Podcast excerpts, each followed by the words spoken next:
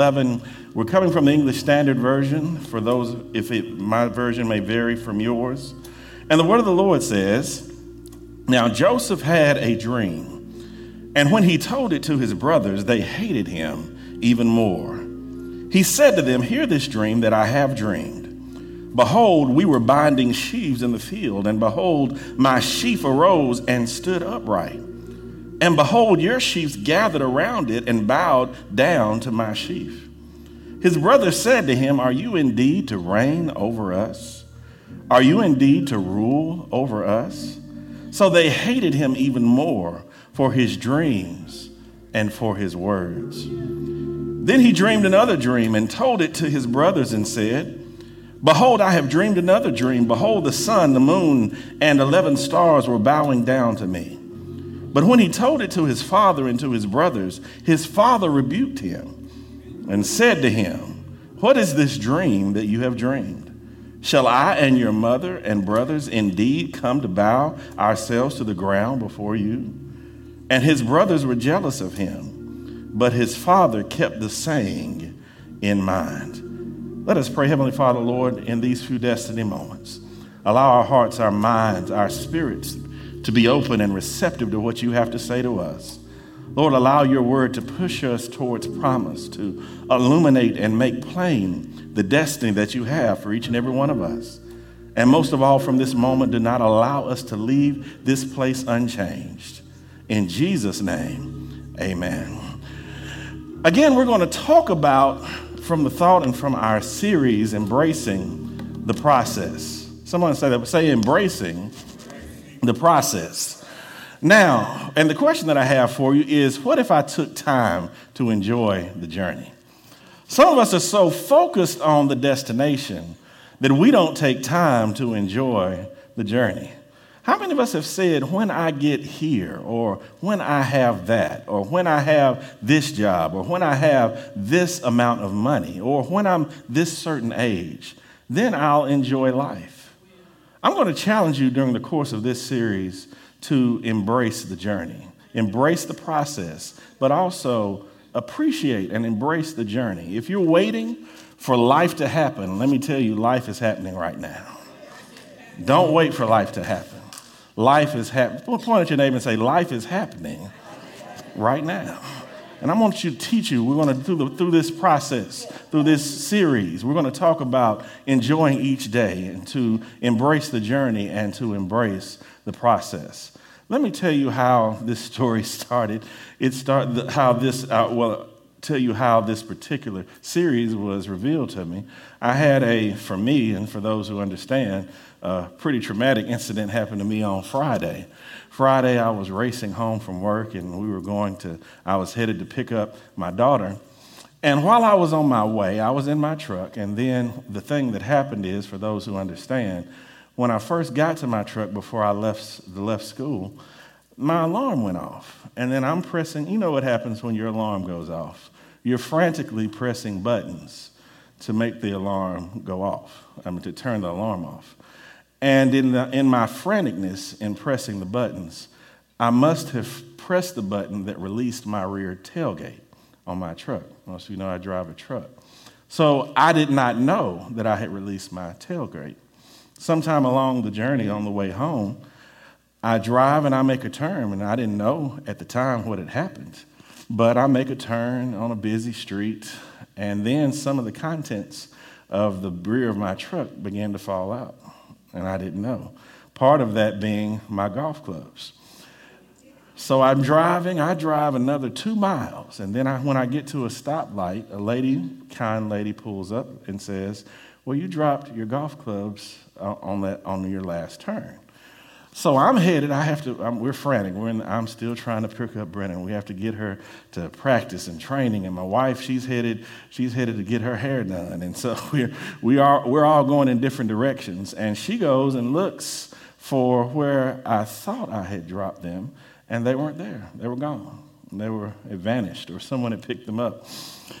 And of course, then at that point, you know, I'm frustrated. I'm upset. I'm like, oh God, what, is, what has happened here? And my wife has to, has to continue on. And then through talking, we talked through it. I still never found them. I'm, I'm at home And the main thing why I'm mostly distraught is because my sons had gifted me those. They had, they had paid for those. Had I, had I paid for them myself, I might have accepted the loss. But because they were the ones who gifted them to me, it had a special value. You know, when someone gives you a gift, it has a very special value. So, but uh, at, at the point when my wife even returns home, still haven't found them. And what I realized after a few conversations with my wife after I've returned home is that she's talking and I've grown quiet, and she's realizing I'm going to be insufferable until I figure this out. And what I realized is that I was in the middle of a process, but my wife and I were in two different places in the process. I had, she understood at that point, it's likely that I was not going to recover them. I hadn't accepted that yet, Brother Castleman. I was like, I'm getting this clothes back some kind of way. So I, am on the computer, I'm on Facebook, I'm on apps, I'm on neighborhood apps, I'm posting this up. And, and, and I'm, I'm still hopeful, but I'm quiet. I'm on my phone and I'm thinking through it, Sister Lynn. I'm, I'm still thinking through it. Um, and when I realized that we were in two different parts of the process, she was mo- leaning more towards acceptance. And I was still in recovery mode because I'm like, we're going to have to find a way to get these back. And I guess you guys don't know the ending, so let me share that with you. During the, during the course of these apps, a, a lady posted that she had found them, that she had picked them up, she had put them in her trunk. And fortunately, I was able to connect with her, and our, my clubs were returned. Praise God. But the thing that I drew from that is that it is important for us to understand where we are in the process. And the people around us may be in different parts of the process, or their process may look a little different than ours. And I'm not launching a marriage series on this, but I do want to say that if you're in a relationship, it's important to understand where you are in the process. And it's important to understand where your partner is in the process. And wherever they are and wherever you are, you still have to respect where they are. Don't talk bad about them because they're not in the same place where you are. But appreciate and understand that their process may be different. And if you understand that their process may be different, I promise you, you'll get along better. Amen. So, getting back to our text, we find Joseph, and Joseph has frustrated his brothers. He has frustrated his whole family. They are all upset with Joseph. Many of us, to give a brief synopsis for those who are less familiar with the story, is that Joseph told of his dreams and his brothers got upset and eventually they sent him off into slavery and he winds up in Egypt and there in Egypt as a slave he toils and works and becomes important and prominent even in the house and then he's falsely accused by the mistress of the house and as a result he winds up in jail. But even in jail they promote him to uh, over all of the prisoners and while he has been promoted then the king sends his butler and his baker to jail and Joseph Joseph, they have dreams, and Joseph interprets the dreams. And as a result of interpreting the dream, they refer him to the, to, the, to the Pharaoh. Pharaoh also had a dream, and then Joseph was able to interpret that dream. And as a result, he is then put over everybody in Egypt except Pharaoh. That's the short synopsis of Joseph. Joseph had a dream, Joseph had a plan, Joseph had a purpose. But at the point where we are, where he has frustrated his parents, he's frustrated his brothers, there's something that came to me that I, I began to uh, uh, realize, and I, I understand and appreciate it because I feel some of us are right there.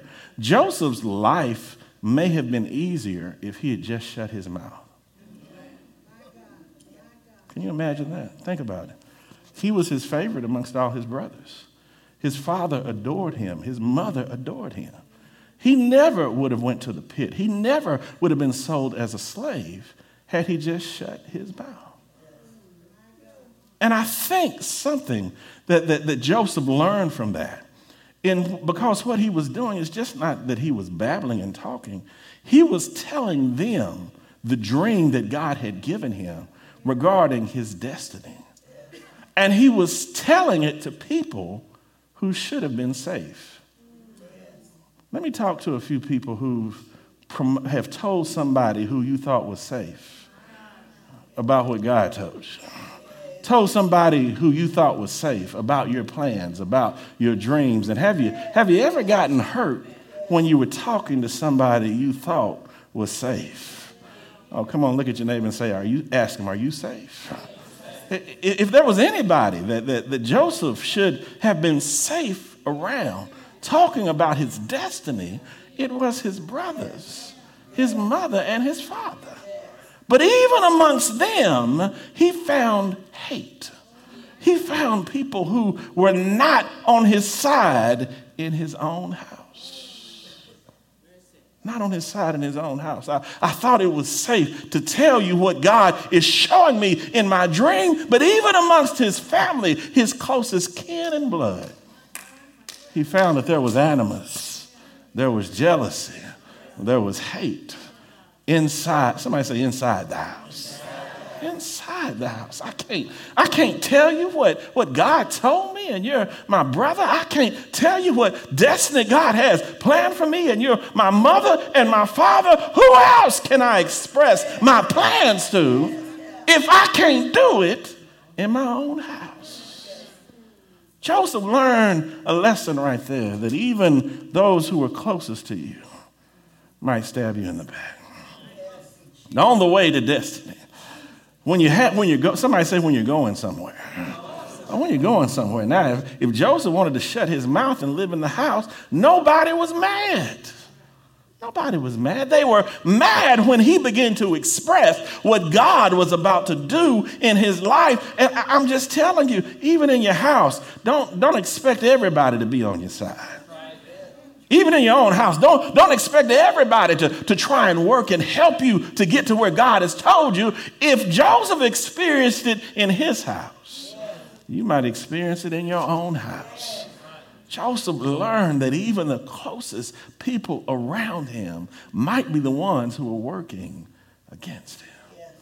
All because he expressed his dreams and his plans and God's purpose for him in his house. So he expresses it to them, and many of us, we, we, know, we know the story. He, he, he began to learn that I'm going to I'm gonna have to get past people, even if sometimes getting past people, they have my own blood. I might have to get past people who, who share my own name. Come on, talk to me. I, I might have to get past people who, who I have to maneuver around in my own driveway. They're not going to talk to me. That, that, that, that is a lesson that Joseph learned on the way to serving God's purpose for his life. Everybody don't like you. And, and I need somebody to embrace this because it, it's very, it helps you to release some things. Everybody don't have to like you. Come on now. Everybody doesn't have to like you. You know who, who you know who are likable? People who are likable, real likable, everybody likes them and, and nobody hates them, is losers. People who lose on the time, nobody's mad at them. When I, when I, when I was thinking about we, we talked about, we just went through the football season. All the football players talking about everybody hates the 49ers, and everybody hates the Chiefs, and everybody hates the, the Bills, and all these teams that are doing well right now. Nobody hates the Titans right now. I love them, but we're not doing too well right now. There's, there's not a Titans hate group out there because we're not winning enough to be hated. Come on yeah. When, when you don't win a lot, nobody hates you. But if you have a plan, if you have a purpose, if you're working on something, oh, you don't have to be there yet, but if you're just working on something, there's somebody who don't like you. There's somebody who's trying to work against you. There, there's somebody giving you the side eye anytime you have a purpose and you have a plan and Joseph had to learn that inside his own house. Everybody's not going to row with you. In fact, there are going to be some people who try to get in your boat who row against you. Don't let everybody in the boat. Jonah taught them sailors when he went the wrong way and they had to start throwing stuff off the side of the ship and they encountered the storm. You can't let everybody on your ship. Everybody's not with you, everybody's not rowing with you. Joseph had to learn this lesson early in his own house. So, that, so he's learned this lesson that I, I, I can't trust. I, I, I, can't divulge everything to his, in, in his own house, but he's learned it too late. His father sends him on a mission to find his brothers, and while he's on his way to find his brothers to, to assist them out there in the field, they devised a plan where they're going to throw him in the pit. Well, actually, let me back up. They were devising a plan where they could kill him and find a good excuse to tell his father. That's what they really wanted to do. They said, Let us lay hands on him, let us kill him, and then let us tell our father that wild animals have overtaken him. Let me go on and tell you when you're on your way to purpose, people will lie on you. People lie on you. There are people, they, they, it's like they're waiting to lie on you. And, and, then you got not only people, some people tell wild lies that make no sense. Other people have put a little enough, enough truth in it for somebody to believe it. There are people, let me tell you, if you're going somewhere, there's somebody waiting to lie on you. Everybody wants to go to the next level. Everybody wants to, to, be elevated. Everybody wants to go higher in God. But let me tell you, whatever level you're going to, there are people already there waiting to lie on you. That's just how it works. And the people on the next level lie better than the people on this level. Come on, man. You talk about everybody has an assignment, that's their assignment. Their assignment is to lie on people who are trying to get to the next level. And they have been strategically put in place to try to harm you. But when they're trying to harm you, what they don't realize is that they are preparing you. Realize when, when Joseph experiences elevation, now he understands I can't trust everybody. I can't tell everybody everything that God's told me because I saw it in my own house. When he goes to the next level, he understands there are going to be people who lie on me. And guess what happens? Joseph gets sold into slavery in the house where he's in. The mistress of the madam of the house she lies. She says she wants to sleep with Joseph and he doesn't want to. But then she steals his garment and holds it and, and tells her husband that he laid with me, that he, that, he, that he took advantage of me. Joseph gets lied on on the next level, but Joseph's already prepared. He's not even worried because he was lied on in his own house. He learned an early lesson. Not only will not everybody like you, but people will lie on you when you have a purpose. Somebody say, when you have purpose. Allow He's, he's learning the lessons. And, and what I'm talking about in terms of we're, where we're going with this, embracing our journey, embracing the, the, the, the process that leads to our purpose, is that we learn lessons all along the way. He's learned that I, I, have to watch who I can trust. And usually that's a very small group. I, I have to be prepared for people to lie on me on the next level because that's just how it works. And they taught him another lesson. He comes to them. They grab hold of him and they, instead of killing him, Reuben says, Well, why don't we throw him into the pit? They threw him into the pit. Reuben wanted him in the pit to protect him from being killed if we throw him in the pit, then those who are devising to kill him, it'll give them a chance to calm down, to recognize that that's not a good idea. I want y'all to understand in this moment, Joseph's pit was his protection. the pit was his protection. It was protecting him from something that was worse. The pit was his protection. It seemed like the pit was his punishment, but the pit was actually his protection. It, it, it, reminds me of, of the eagle. Sometimes the eagle is, is, is, is annoyed by, by, I think it's the crow that will grab on and some that will hold on to him and, and take advantage of him while he's flying. But what he, the, the eagle has learned is that he's able to breathe at higher levels than those who might hold on to him. So, what the eagle does is he elevates, he keeps flying higher. And though the oxygen is getting thin for him, what it does is it eliminates his enemies. Sometimes the place where you think God is punishing you is a place where God is protecting you.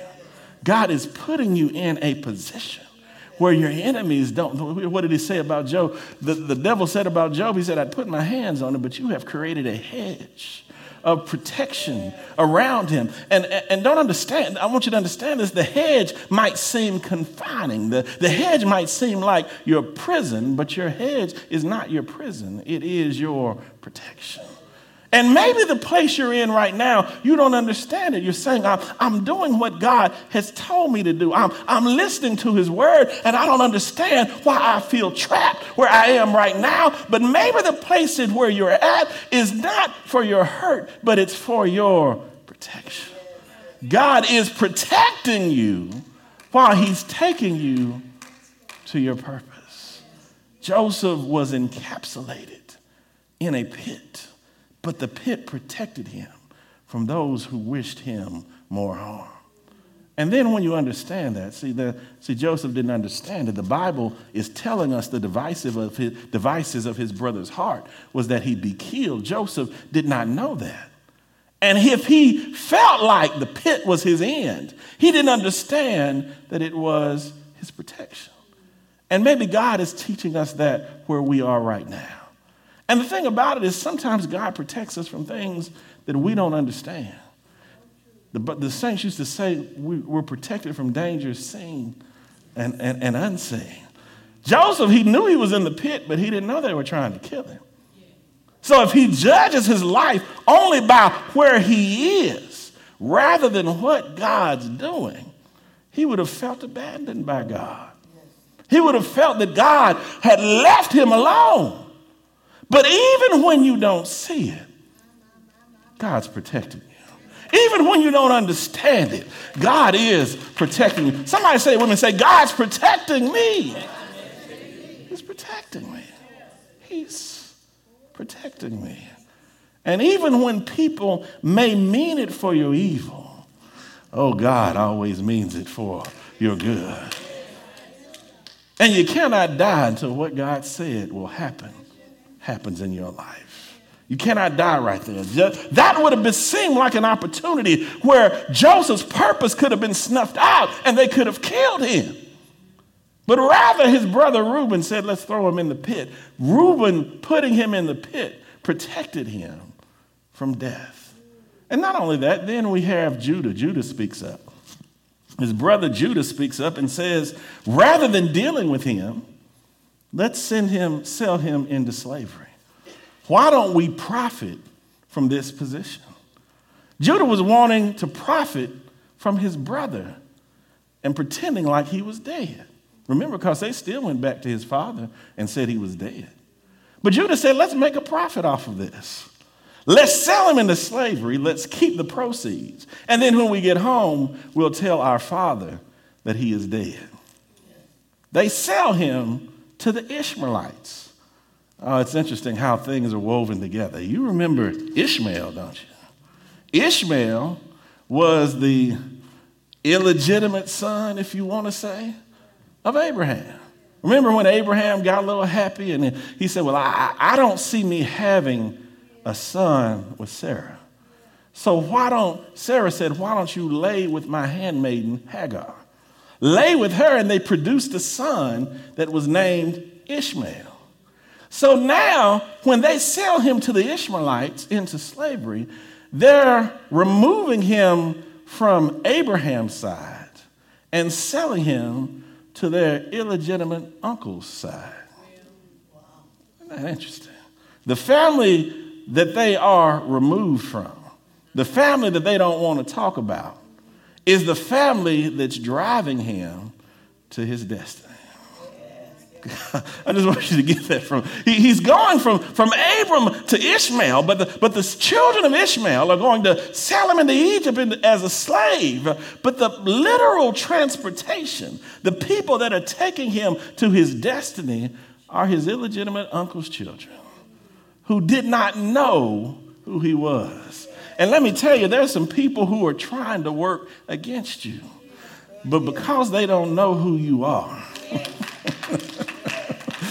because they don't know who you are, they don't realize that what they're doing is helping you.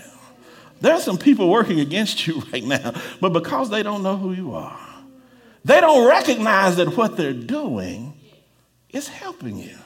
Bible said he'll make your enemies your, your footstool. He, he, he's helping me. It's working for me. Somebody say it's working for me. We, we, we, we know that all things work together for the good of them that love the Lord, to them who are the called according to his purpose. I don't see it, but it's working for me.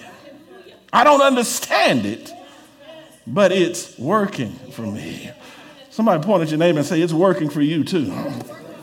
It's working for you. God has constructed a plan, and, and the purpose of this plan is for your benefit and not for your evil. It's not for your harm, but God is causing it to work for your good. Oh, somebody give God a hand right there.